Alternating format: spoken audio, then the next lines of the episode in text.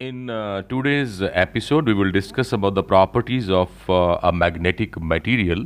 Uh, magnetic materials are having certain properties, and with the help of these uh, physical parameters, uh, the behavior of magnetic materials are being studied. So, it is very important to uh, know about these uh, properties.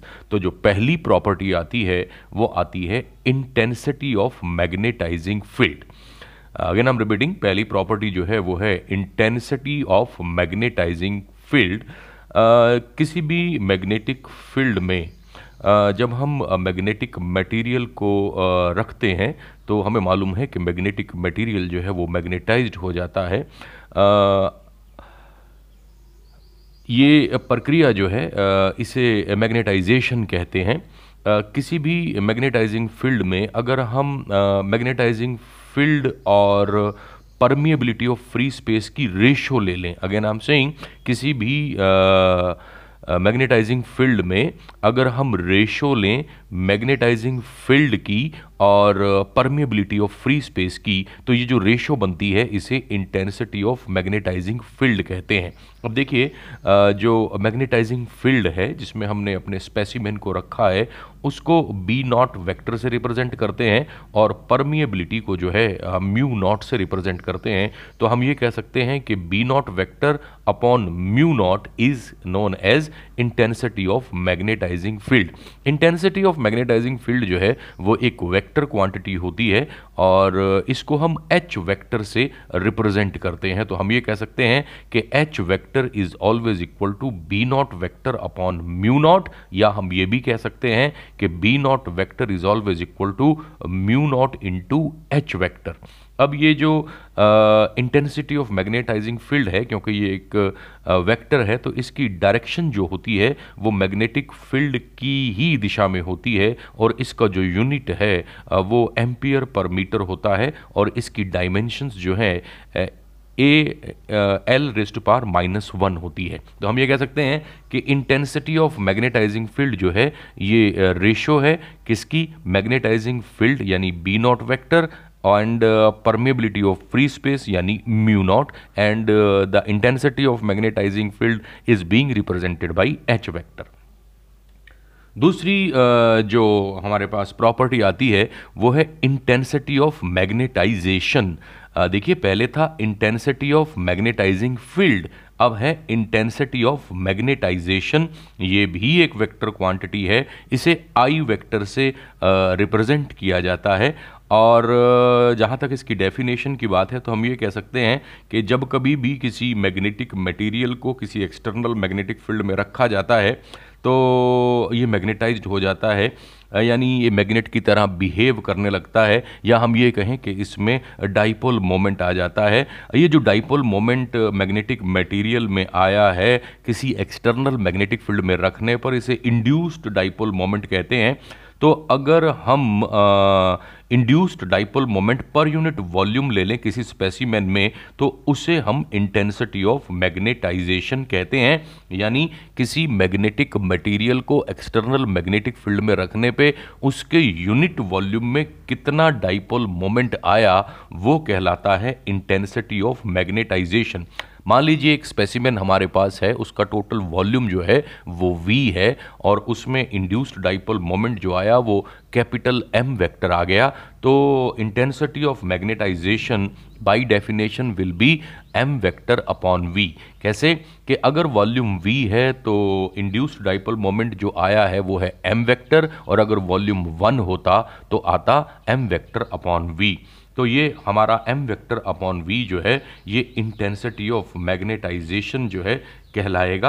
आ, इसे हम ऐसे भी कह सकते हैं कि this is numerically equal to induced pole strength per unit area of cross section ये दूसरी डेफिनेशन बनती है इसकी कि intensity of magnetisation is numerically equal to induced pole strength per unit area of cross section ये vector quantity है और इसकी जो डायरेक्शन है वो वही होती है जो मैग्नेटाइजिंग फ़ील्ड की है। और जहाँ तक इसके यूनिट की बात है, इसका यूनिट जो है वो एम्पियर पर मीटर है और डायमेंशन इसकी A L raise to power minus one होती है। एक और टर्म हमारे पास है, उसे कहते हैं मैग्नेटिक ससेप्टिबिलिटी तो देखिए मैग्नेटिक ससेप्टिबिलिटी बेसिकली एक रेशो है। ये एक स्केलर क्वांटिटी होती है। ना तो इसका कोई यूनिट होता है और ना ही कोई इसकी डायमेंशन होती है। ये फिजिकली ये दर्द दिखाती है कि कितनी आसानी से आ, किसी मैग्नेटिक मटेरियल को मैग्नेटाइज्ड किया जा सकता है। मतलब कहने का ये कि अगर मैग्नेटिक ससेप्टिबिलिटी की वैल्यू ज़्यादा है तो इसका मतलब ये हुआ कि वो ईजिली मैग्नेटाइज्ड हो पाएगा। अब जहाँ तक इसकी डेफिनेशन की बात है तो हम ये कहते हैं कि मैग्नेटिक ससेप्टिबिलिटी जो है वो रेशो है किसकी? Magnitude of intensity of magnetisation यानी I to that of magnetising field यानी कि एच तो ये रेशो जो है, ये कहलाती है मैग्नेटिक ससेप्टिबिलिटी तो हम ये कह सकते हैं कि magnetic susceptibility is always equal to I upon H होती है। आई जो है वो इंटेंसिटी ऑफ़ मैग्नेटाइजेशन है और एच जो है वो इंटेंसिटी ऑफ़ मैग्नेटाइजिंग फ़ील्ड है। नेक्स्ट हमारे पास एक और टर्म आती है दैट इज़ मैग्नेटिक परमिएबिलिटी इसको म्यू से रिप्रेजेंट करते हैं। जब कभी भी किसी मैग्नेटिक मटेरियल को मैग्नेटाइजिंग फ़ील्ड में रखा जाता है तो हमें मालूम है कि वो मैग्नेटिक मटेरियल मैग्नेटाइज्ड हो जाता है। अगर हम रेशो लें ratio of magnitude of total field inside the material to that of intensity of magnetizing field then then that ratio is called magnetic permeability. तो देखिए इनसाइड में मैग्नेटिक मटेरियल के uh, जो फ़ील्ड है टोटल उसको ले लें और इंटेंसिटी ऑफ़ मैग्नेटाइजिंग फ़ील्ड को ले लें इनकी अगर हम रेशो लेते हैं तो वो मैग्नेटिक परमेबिलिटी कहलाती है। इसको म्यू के सिंबल से रिप्रेजेंट करते हैं। मान लेते हैं कि total field inside the material जो है वो बी है और इंटेंसिटी ऑफ़ मैग्नेटाइजिंग फ़ील्ड जो है, हमें मालूम है, वो एच से रिप्रेजेंट की जाती है। तो बी अपॉन एच जो है, वो मैग्नेटिक परमेबिलिटी कहला, कहलाता है। यहाँ से हम देखें तो बी जो है वो म्यू एच है। ये बेसिकली मैग्नेटिक परमेबिलिटी हमें बताती है उस डिग्री के बारे में, जहाँ तक मैग्नेटिक मटेरियल जो है कैन बी पेनेट्रेटेड और परमिटेड बाई मैग्नेटाइजिंग फ़ील्ड और ये जो है एक स्केलर क्वांटिटी होता है इसका यूनिट जो है इसका यूनिट होता है एच अपॉन एम और डायमेंशन इसकी होती है M L T raise to power minus two A raise to power minus two अब अगर हम आ, किसी मीडियम की परमेबिलिटी और फ्री स्पेस की परमेबिलिटी की रेशो लें यानी म्यू अपॉन म्यू नॉट तो इसको हम रिलेटिव परमेबिलिटी भी कहते हैं। और ये जो है दिस इज़ इक्वल टू किसके होता है? ये बराबर होता है रेशो के magnitude of total field inside the material to the magnetising field यानी रिलेटिव परमेबिलिटी जो है, वो बराबर होता है बी अपॉन बी नॉट के। बी हमें मालूम है म्यू एच होता है। बी नॉट हमें मालूम है म्यू नॉट एच होता है।